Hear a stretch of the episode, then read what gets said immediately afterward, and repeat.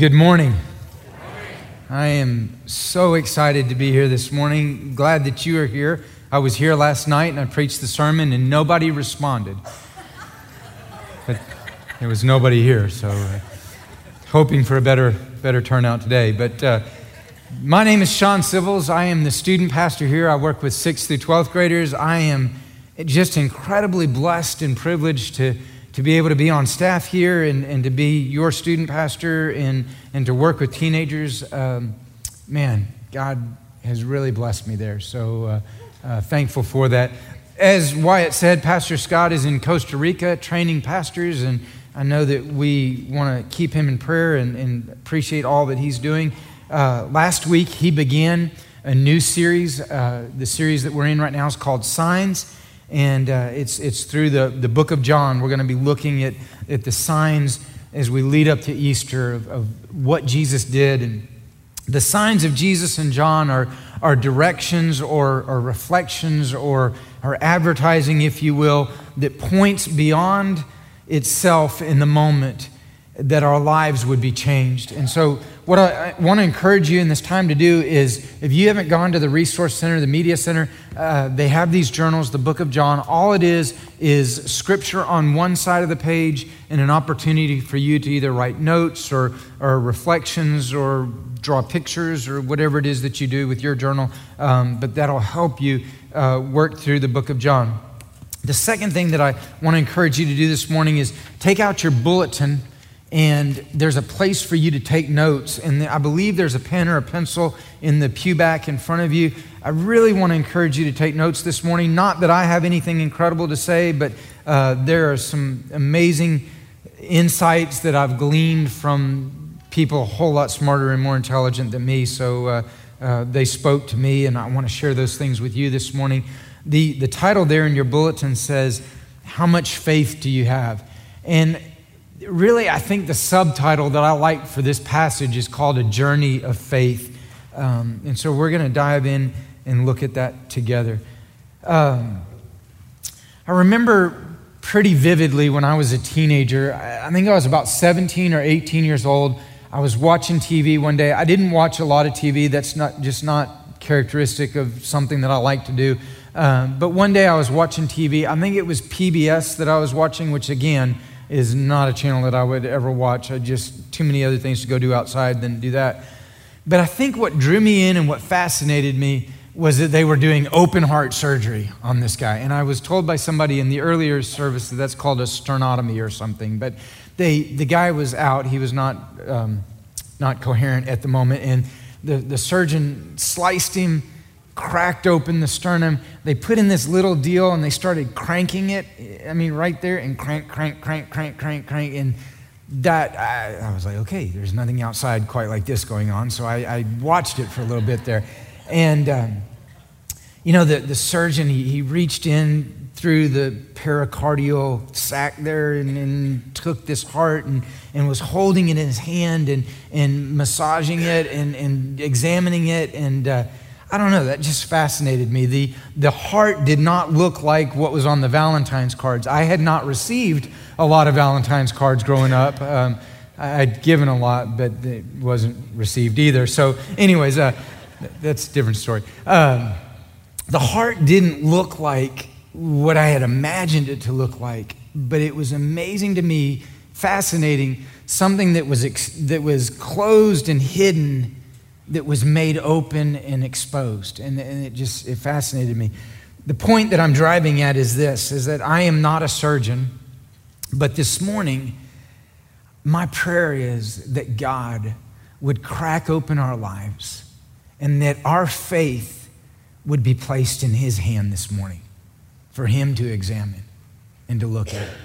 And I know that for some of us, probably most of us, that is crazy. Like, no, I'll pass on that one because I don't want my faith exposed. That's a, a scary thought, not one that I'm proud of. I get that. Um, but the reality is this that sometimes what we say we believe and the reality of how it plays out in our life doesn't always look the same. So I'm going to say that again because I was told after I preached the first hour to pause more and repeat some things. I get so excited preaching that I feel like a, a, track runner. And I was never good at track either. I told you about that, though. So, anyhow, sometimes what we say we believe, sometimes what I think I believe in my faith about God, when the reality of my life plays out, there's a different story being told. And I don't know if that's you or not. Aaron and I went on a cruise this past week. We went to the Western Caribbean or Caribbean. There were no pirates that we saw, um, but it was a great place, Pirates of the Caribbean. Never mind. Um, we went there, uh, spent a week together. The last time Aaron and I spent a week together alone was about 28 years ago. We went to Canada, so uh, we figured we were due, and uh, we had a great time. My sons had both been on a cruise before, and they told me before you leave the port, it's absolutely required that you do this safety training thing. And so I was, I was ready for the safety training, but it didn't go as I expected. Um, everybody on the ship went to deck three, and you line up the entire deck. And so as people show up and show up and show up and show up late, late, late, late, you start making rows, and there's like three or four rows the entire length of the deck. And the purpose of this, depends on how you look at it, was either a liability checkoff kind of thing for the cruise ship people, or it was to instruct you about plan B in case the ship went down. Um, nobody listened to the instructions. I don't know that anybody heard about the lifeboats. About the only thing you really got was this is deck three, bring your life preserver, and those are the lifeboats any idea about how we get them down into the water or who gets in which one or any of that was not discussed. But everybody's card was scanned so that the computer knew that everybody on board had been to the training, okay? So, again, there's a point here, so hang with me. I told you, sometimes what we say we believe about Jesus and the reality of our life doesn't always look the same. And I think a lot of us are in the boat called life and Jesus is plan B out on deck three. Don't really know what that means or where that's going, but he's out there, and if I need him, I'll go talk to him. That is not what Jesus is looking for in a faith relationship. And so this morning we're going to talk about faith. Um, we've sang in, about it in, in, a lot of great songs. Um, there's two other words that I want to talk about as we dive into this subject, and, and it, it's for clarification as we talk. If you were to think of a word that is the opposite of faith, what would be the word that you would think of? The opposite of faith. If faith is trusting God, believing God, relying on God, what is the opposite? A lot of people would say doubt. But the answer is, is that unbelief or disbelief is the opposite. And so let me define these two and then we'll talk about doubt because that's there in the middle. Here's a slide. Uh, no, I'm ahead of myself, but that's okay. We'll, we'll come back to it here. Um, a lot of times when I'm talking to people about faith and, and, and they say different things to me, um, some people that I've talked to have told me, well, I'm a spiritual person. Maybe you've heard that before. But to me, I'm, I'm, not speaking condescendingly of them as if my faith is better than them. Um, but the reality is that most people that I've talked to, and I've talked to a handful of people that have said, I'm a spiritual person, Sean, most of them just have this hodgepodge set of ideas that they believe everything on the radar and not locking into anything, even if some things contradict each other. Okay? And when I talk to students about what is faith, a lot of times I'll get churchy expressions like this acrostic that we're going to throw up there um, forsaking all, I trust him. Faith, it kind of works out. The only problem with that, and I'm not hating on this, the only problem is, is if that doesn't resonate with you or speak into your life about what you truly believe, then it's just kind of a churchy Sunday school answer. It has great meaning, forsaking all, I trust him. Um, Another one that I think about a lot of students say is, is Hebrews 11 1. And, and this is a great verse. I love scripture, but it says that, that faith is the reality of what is hoped for, the proof of what is not seen. I would absolutely encourage you to go read the book of Hebrews and, and jump into Hebrews 11, the roll call of the faithful. but that verse, in and of itself, doesn't really do a lot for me to define what is faith. And so when we get back to this, uh, this idea of what is faith, I want you to, to write this one down. This is a, a slide that we put in after the initial slide delivery, uh, but here we go. Faith is a radical reliance on God that is grounded in trust and leads to action. I want you to write that down, if you will, this morning, because I want you to reflect back this week on where is your faith. And I want, to, I want you to ask yourself is the reality of what I say I believe, does that look like a radical reliance on God that is grounded in trusting Him and leading me to a life of action because of that? And so, one person said it like this I think it was Andy Stanley. He said that faith is believing that God is who he says he is and that he will do all that he's promised. So, back to my notes here the opposite of faith. What is the opposite of trusting God? Reality is, is that the opposite is unbelief. Okay? If, if I'm trusting God and depending on Him, then unbelief can be defined as disbelief or a willful refusal to de- believe or a deliberate decision to disobey. In a state of mind that is closed against God, an attitude of the heart that disobeys God as much as it disbelieves what He said to be true. Okay? And so those are two words that we're going to talk about this morning faith, belief, unbelief, disobedience. But the word doubt actually is a word that. Um, it derives itself from a, root word that means to. Okay? So let me go back to my notes so I don't kill the sermon here again.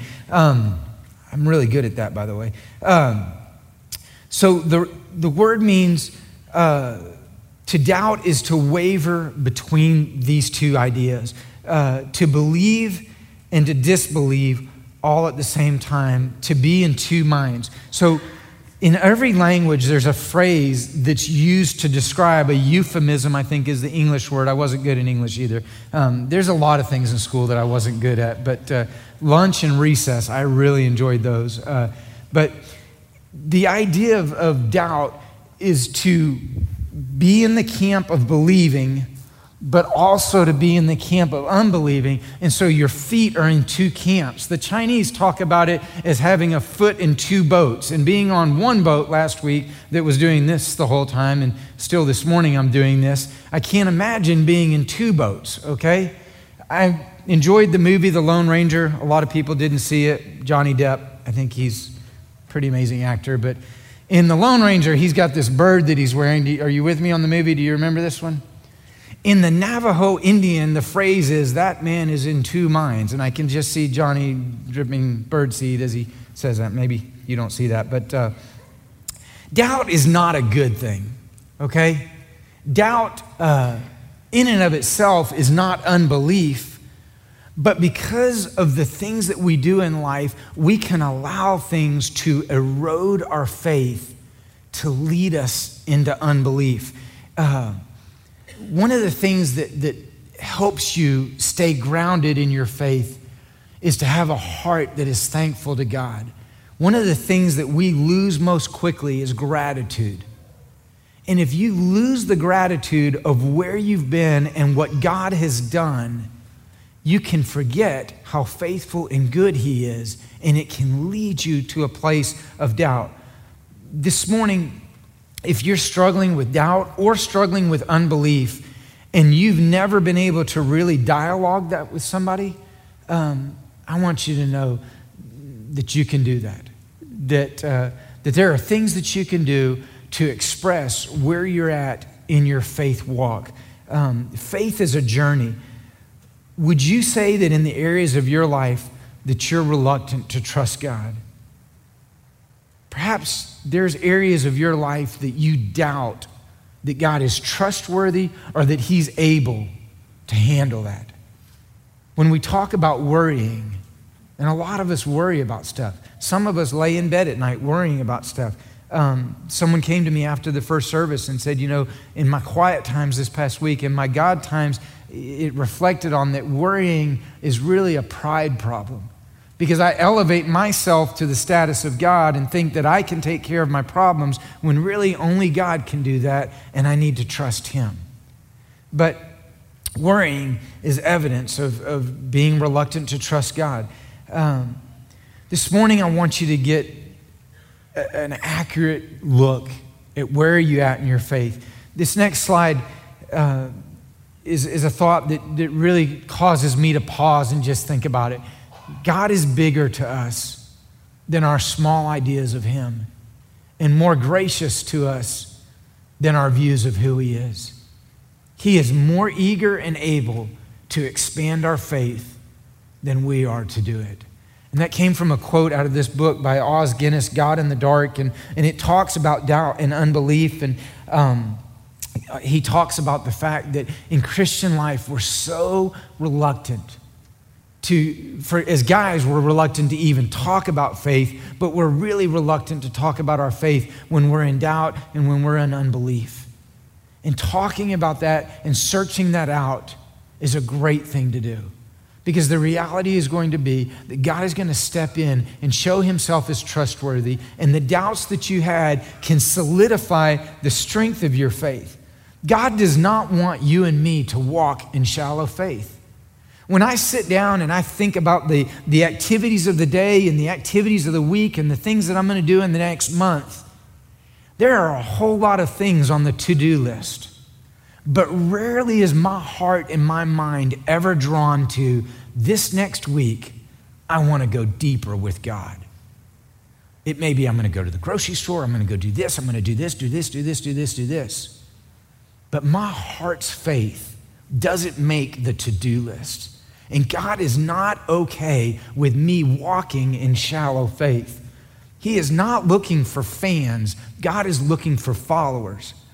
He is not looking for enthusiastic admirers that will be a, a cheer team for him, but God is seeking committed followers that will trust him in all things. So this morning, I just I want to pause um, and I want to pray because I know that my words are, are are empty, but God's words are powerful. And I don't want you to leave out of this place this morning um, with another sermon under your belt and some notes to go with it. But I really want the surgeon of our lives to examine our faith and to take a look at where we're at. And I want to pause and look at the reality of where is my trust in God. So, if you will, will you pray with me? God, this morning I invite you to, to do open heart surgery. God, I pray that you would expose my heart this morning and show me what I really believe and trust. God, help us to know that you are who you truly are, and help us to utterly depend on you to do what you have promised. Lord, you are truly the author and perfecter of our faith. And you have said that without faith it's impossible to please you.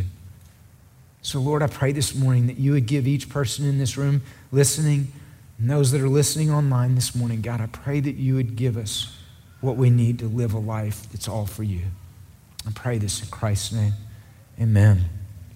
So, the passage that we're going to look at this morning is in John chapter 4, uh, verses 43 through 53. We're going to look at the, the NLT translation on the slides. If you have your own Bible, I want to encourage you to turn there. John chapter 4, verse 43 through 53 the purpose of the Gospel of John, he says it in chapter 20, verse 31. John says, I have written these things that you might believe. He's talking about this over here. He says, I've written these things that you would believe, that your faith would be solid in what Jesus says. And he highlights the grace and the power of Jesus Christ. And so let's look at it. John chapter 4. Um, we're going to look at two different groups of people, and we're going to look at faith and and so here we go. At the end of the two days, Jesus went on to Galilee. He himself had said that a prophet is not honored in his own hometown, yet the Galileans welcomed him, for they had been in Jerusalem at the Passover celebration and they had seen everything that he did there. And as he traveled through Galilee, he came to Cana, where he had turned the water into wine. And there was a government official in nearby Capernaum whose son was very sick. And when he heard that Jesus had come from Galilee, he went and begged Jesus to come and to heal his son who was about to die. Jesus asked, Will you never believe me unless you see miracle signs and wonders? And the official pleaded, Lord, please come now before my little boy dies. Then the Lord said to him, Your son will live. And the man believed what Jesus said and started home. While, while the man was on his way home, some of his servants met him with the news that his son was alive and well. And he asked them when the boy began to get better. And they replied, Yesterday afternoon at one o'clock, his fever suddenly disappeared. And the father realized that it was the very time that Jesus had told him, Your son will live. And he and his entire household believed in Jesus. So, about two months ago, Pastor Scott told me, he said, Hey, I'm going to be in Costa Rica on this weekend. Would you mind preaching? And I, I, told him, Man, I'd love to. And he said, Okay, this is the passage, this is the, the sermon. So uh, we're going to be talking about faith that Sunday. I said, Okay, great. So I went back to my office and I, I popped open the scripture. And I would love to believe that everybody at First Baptist, when we crack open the scripture, that deep, illuminating truth is, comes to us and that we walk away just completely different. But in that moment, in that time, as your youth pastor, I got nothing out of it. Okay, nothing. I was like, okay, what? In, in fact, the only way that I could really describe what I got out of this passage was about six months ago, I think it was, I don't know, time flies by quickly, but over in front of the high school, somebody decided that it would be a good idea to put in some speed bumps, okay? And uh, um, the thing about those speed bumps over there is, is that the asphalt looks like it's about this wide as you're driving along. Maybe it's the rate of speed that you pass over something that, um, you know, something very wide becomes very narrow. But anyhow, driving a vehicle that probably has, let's just call less than desirable suspension in it, and going at a rate of speed faster than what's recommended for the area, when I went over those speed bumps, um, I was trying to collect myself in the vehicle, okay? When I read this passage of scripture and ran across the road bump of what Jesus said, Will you guys never believe unless you see signs and wonders? I was like, Holy cow, Jesus, what's going on there? And it reminded me of, of Pastor Scott's sermon last week when he was talking about the, the wine being turned into water at the wedding, the water being turned into wine at the wedding feast, that one. Um, you know, Jesus says to his mom, Woman, my time has not come. Uh, it's like, Jesus, what are you saying? What are these phrases? So I had to go back and study it. And the good news is, is that as I studied it over the last two months, there is a lot in this passage uh, to, to get out. So um, if I can get my notes here to work, we'll go to it.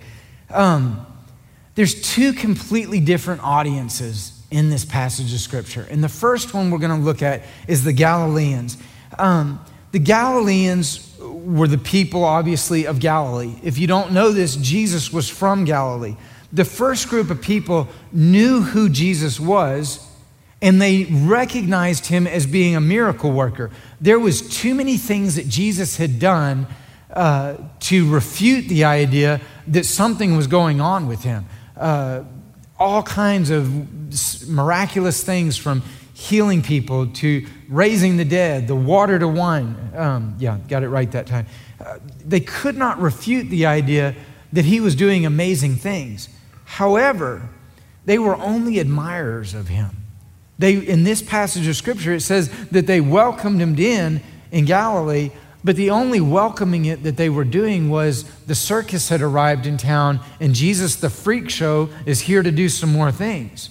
You see, their faith in him was not a faith that believed that he was who he said he was. Their admiration of him put them more in the category of fans than it did followers.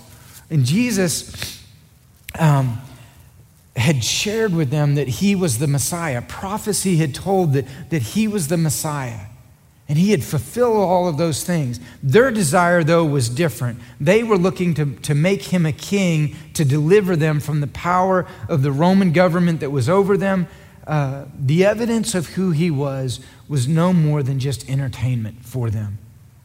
And I believe that, that their unwillingness to see him for who he was truly grieved the heart of Jesus.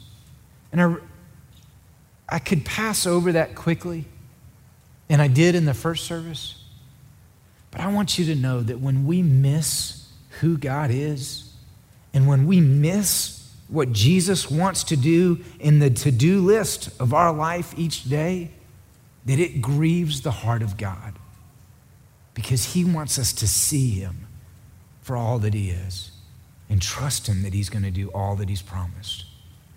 And so, as I thought about this group of people um, and their unwillingness to, to trust Him, Jesus says in this in chapter 2 that, that he did not entrust himself to them because they didn't believe in him. In fact, in John chapter 7, um, Jesus' brothers are making fun of him. They're mocking him and they're, they're saying to him, Jesus, why don't you go over to Judea and do your stuff over there because those people need to believe too. At this point in time, even Jesus' own brothers didn't believe in him. If you flipped on over to John chapter 10, this same group of Galilean Jews at some point um, at the Feast of Dedication, they're making fun of Jesus again. They're mockingly asking him, When are you going to reveal yourself to us? When are you going to tell us if you're the Messiah or not? And I can't imagine what Jesus is thinking. You know, water to wine, raised the dead, healed the lame, healed the sick. You've had all the prophecy but you don't believe. The signs are all there, but you're not seeing them for what they are. And Jesus said in John chapter 10, He said, I've told you, and you've chosen not to believe. How could the Galileans have missed it? The reason that that question is so important this morning is because I think that if there's a group of people that you and I fall into, is I think we're more like the Galileans than we are the Samaritans and the other unbelievers of the New Testament. So here's the deal the Galileans, John Piper presents this idea. He says that the Galileans didn't believe because they saw Jesus as the hometown boy. The people of Galilee were excited about the stuff that Jesus was doing, like we would be excited about maybe a hometown hero football player. He's our boy. Go team. We're going to win state. We are going to win state. We're excited about what's happening, but we aren't committed to it like he is. And I thought about athletes. I, I used the example of Michael Jordan in the earlier service, and somebody came up and asked me who Michael Jordan was. It really rocks my world because Michael Jordan was a key, you know, figure there. But Maybe there's somebody else that's a more important athlete in this day and age. But anyhow, um, my point was this in the earlier service I can know all about Michael Jordan.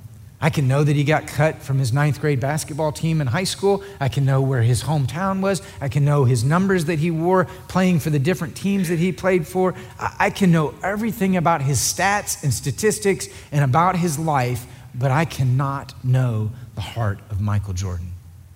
And I can do the same thing with Jesus. I can know all about Jesus and be so familiar that I can talk about him maybe like I talk about politics, that, that I know all the talking points and all the angles of, of discussion, but I don't trust him.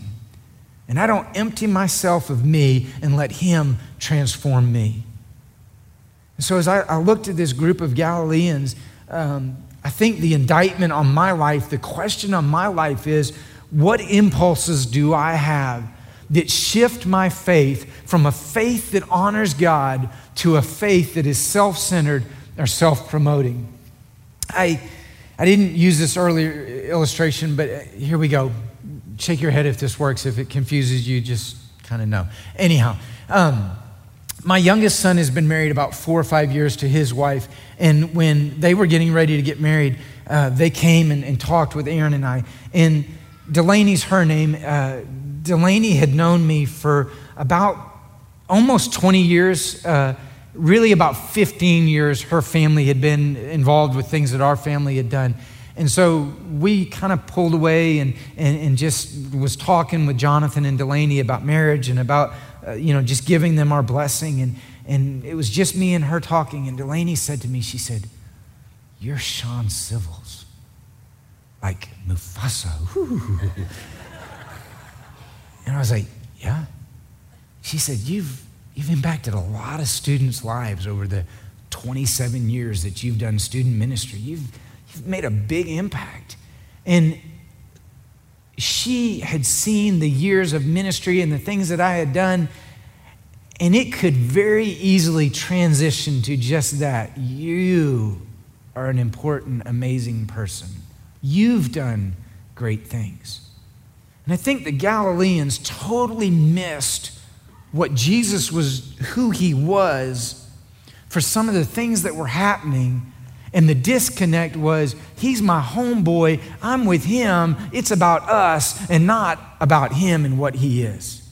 Let me give you a different illustration. Don't know if the first one worked. Here's the second one Numbers chapter 20. Moses is, is walking through the desert with the Israelites. The challenge of getting out of Egypt was not getting across the, the, the Dead Sea and, uh, the, and being delivered from the Egyptians. The, the challenge of getting out of Egypt was getting Egypt out of the heart of the Egyptians. And so, as they're wandering in the desert, God is doing, you know, ICU work on their hearts and their lives. And at one point, He brings them into a place where there's no water.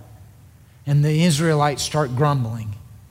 And Moses is just fed up with the grumbling because they're saying things like, you know, Moses, was there not enough graves in Egypt for us to be buried there? Why did you bring us out here? What are we doing out here? There's no water here. Are we there yet? I got to go to the bathroom. You know, all this kind of stuff.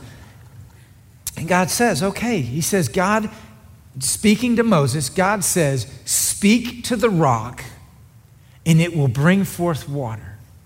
And Moses, being irritated with him, says this you tell me if this sounds the same. Speak to the rock, and it will bring forth water. Moses says, Listen, you rebels, must we bring water out of the rock for you? And he takes his staff and he strikes the rock, and it brings forth water. Moses shifts the glory from God to himself. I think we, I think we do that in Christianity when we shift the fame and the glory from what God is doing to way to go me. I'm doing good things. There's nothing wrong with doing good things when God gets all the glory. I'm going to ask you a question, and I want you to hold on to it for the next group here. But the question is this Do the actions of my life point people to a faith in God, or do they point them to an approval of me?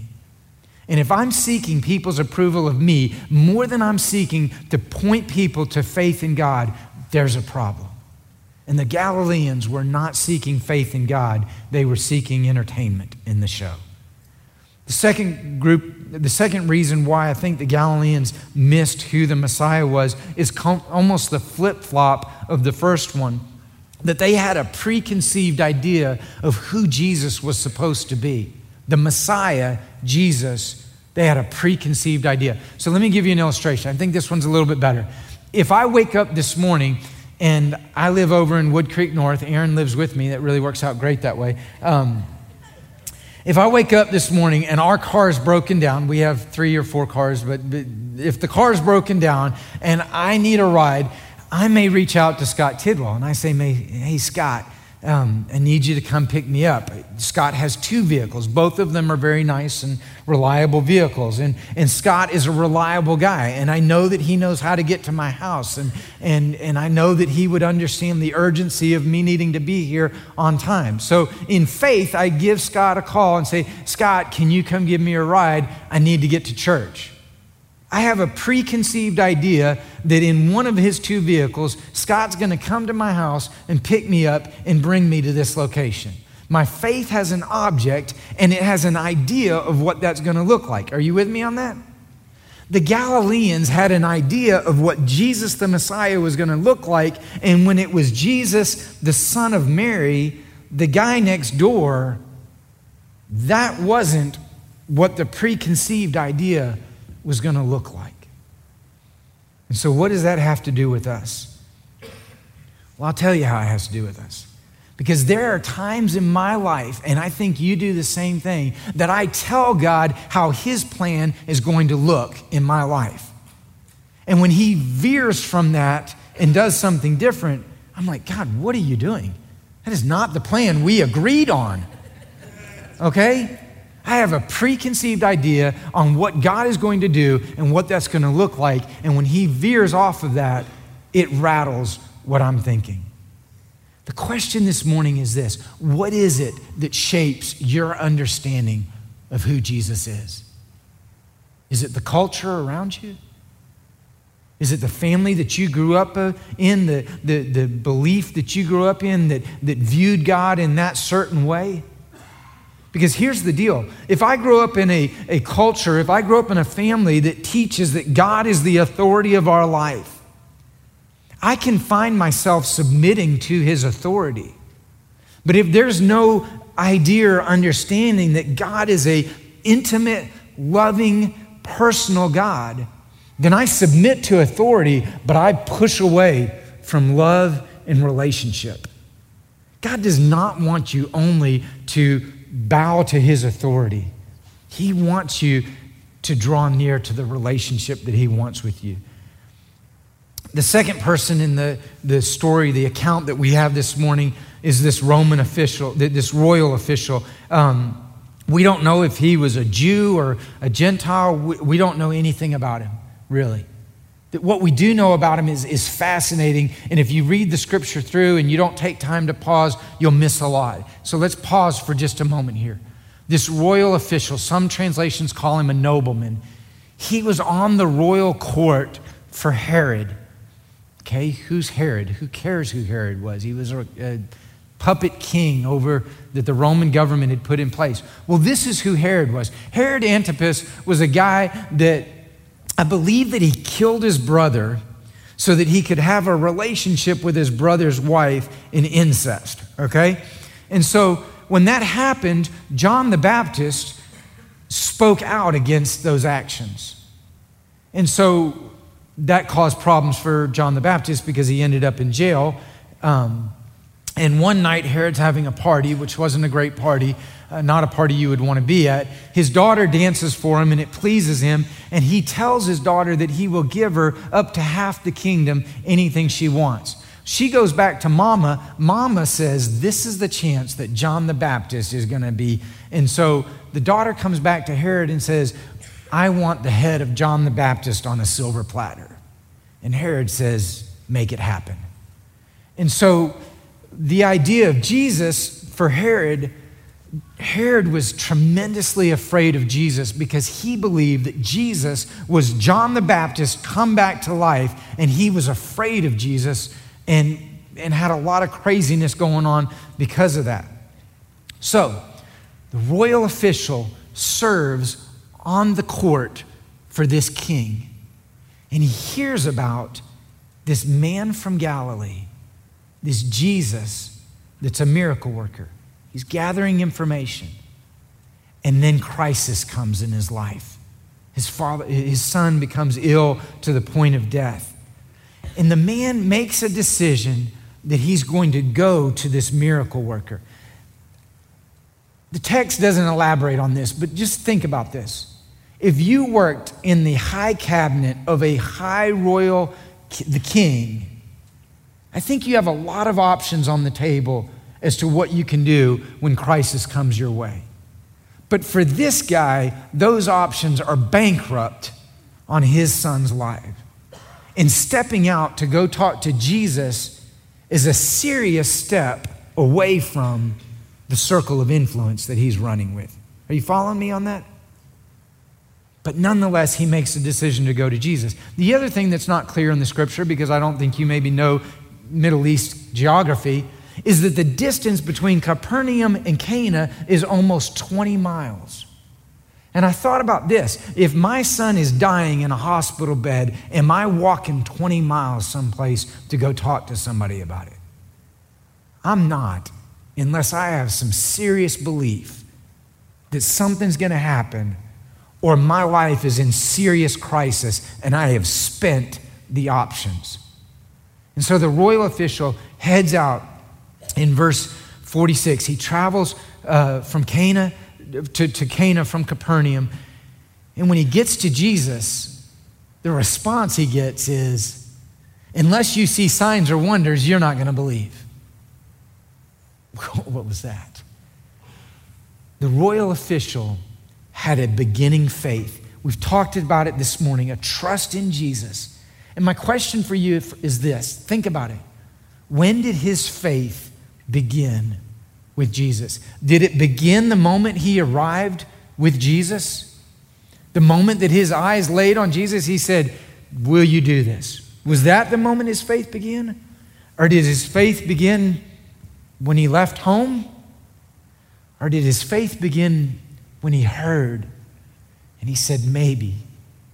The point of the scripture here, the point of New Testament theology about faith, is that God does not require perfect faith of you and me, but God is going to perfect our faith in Him. And if you will have faith like a mustard seed, God will take that and grow that to lead you to action of great and mighty things. Not on your glory, but on His glory. I believe that the nobleman came to a place of beginning faith when he left home to go see Jesus. The nobleman had a beginning faith. The second thing is this is that Jesus throws this thing out there that's really addressing the Galileans in frustration and grieving over their hardness of heart. Jesus throws out the statement, Will you not believe unless you see signs and wonders? And the nobleman has a persistent faith that causes him to lean in even more. And he said, Jesus, will you please come? My son is about to die. And the point that I want to point out to you there is this I missed this the first time. The nobleman didn't even believe that Jesus could just speak it into existence. The nobleman believed, Jesus, you've got to come with me so this can happen. His faith was not perfect. And the th- very thing that the Galileans missed, the grace and the power of the Messiah Jesus, is the very thing he delivers to this nobleman. He finds grace on the man and has compassion. And in power, he speaks something into existence 20 miles away that physiology, physiologically, thank you, comes to be in the kid's life that the fever passes. God displays his power in his grace in the same moment. So the next thing we see in the verses is the man's walking away. Again, this is 18 miles. What's going on in his mind? Jesus has simply said, Your son will live. And he's believed. In this journey of faith, he's continuing. Where are you at in your journey of faith? Has Jesus told you things that you've began to doubt in the dark? Because the situations around you have changed, that, that what you at one point in time said, God, I believe, but now you've got a foot in both camps saying, God, there's doubt in my life. I don't know that you can do this. I gotta believe that this royal official on his way home had curiosity and wonder as to whether what things happened. But the Bible says that when he met his servants and they told him about what happened, that his faith went a step further, that he had a confirmed faith. And not only did he have a confirmed faith, but now he starts telling people about what Jesus has done. And again, you're in the royal court of a man that hates Jesus, but you're going to start talking about who Jesus is and glorifying Jesus with your life. This man had a faith that now was an evangelizing faith that's telling people about Christ and giving him the glory. What faith is asking for is always revealing what faith is assuming. Our faith has an object, and our faith is like a muscle. And when we exercise that muscle, we grow deeper in faith. Some people believe that, that you have to have this huge faith of trusting God in everything from the get go. And that's the reason why a lot of people walk an aisle over and over again is because they believe that, that you know, it didn't take the first time. This morning, I want you just to pause. I want you to think about this. I'm, I'm wrapping up right now. This morning, I want you to pause. The nobleman had a beginning faith, he had a persistent faith, he had a faith that was a growing faith. He had a trusting faith that he was willing to start telling people. If there was a word this morning to describe your faith, what would that word be? Do you have a shipwrecked faith? Being on a boat this past week for a week, listening to people talk about what if we wreck? What if we crash? There's a lifeboat over there. Has your faith shipwrecked? Things that you thought about God to be true, you're beginning to doubt? Let me tell you what Jesus has a boat, and he wants you to get in it. And he doesn't want it to be plan B, he wants it to be the plan for your life. And he wants all of your trust and all of your hope to be in him. And he's willing to come alongside you to help you get there. Do you trust him enough to depend on him completely? Do the actions of your life and the actions of my life, does it speak into the reality or is the pictures not really match? Part of the purpose of faith is to help us to make sense out of life. I'm uh, reminded of the Old Testament account of, of Sarah and Abraham. Abraham was a guy that, that is kind of the poster child for faith. And Sarah, at age 92, is promised that, that she's going to have a child when they don't have any children. And that she's going to become the, the, the wife of a great nation. And when she hears the news that she's going to have a child at age 92, she laughs. And the angel of the Lord calls her out on it, not because she laughed, but because the laugh was a questioning of is God able to do something? Guys, I can tell you that there have been times in my life, there was a year and a half in my life that I was so angry with God that God's plan had not met up to what I thought should have happened. And I was, I was numb to the idea of trusting God with other things. And so I set out on a course of self reliance and self resourcefulness, trusting me. And I didn't want to talk to people about faith, I just wanted to pull away. God met me in the desert at that place. And God has confirmed the idea that as my Lord and Savior, He has the right to interrupt my life at any moment for His purposes. And His plans may not look like my plans, but praise God, His plans are to draw me to a deeper faith and a deeper commitment with Him. Meshach, Shadrach, and Abednego. In the Old Testament, the king says, You know, I've made this statue of me, and you're going to bow down and worship me. And they, they blow the trumpet, and everybody bows down except for these three. He draws them in. He says, You probably didn't hear. This is the plan. Trumpet, trumpet. They don't bow down. And they say to him, You can do what you want. If you want to throw us in the fire and take our lives, that's fine. Our God is mighty to save. And even if he doesn't, you're not worth following. In Hebrews chapter 11, the roll call of the faithful, it says that there are some that consider this world not worthy that Jesus is better. Jesus wants to bring you and me to a place in life to realize He's better. He is strong ground. And that may be bringing you into the storm, but He has a purpose in doing what He's doing. This morning, some of us may have never have trusted Jesus Christ. Ephesians 2 8 and 9 says this For by grace you have been saved through faith, and that is not even of yourself. It's a gift of God. God wants to give you a beginning faith. He wants to grow that faith to trust Him, to be the forgiveness of your sins, your rescuer. God wants to do incredible things in your life. If you've never followed Him in baptism, God wants your faith to be a faith that leads to action. He wants your life to demonstrate where your trust is at. Maybe this morning you're in the storm and things are so dark that you can't see which way God's going.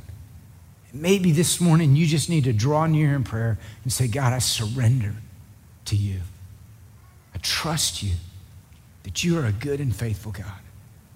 We're going to have a time of invitation. There's going to be people all around this room to pray with. If you have a decision to make, if God is pressing into you this morning, I want to challenge you to respond.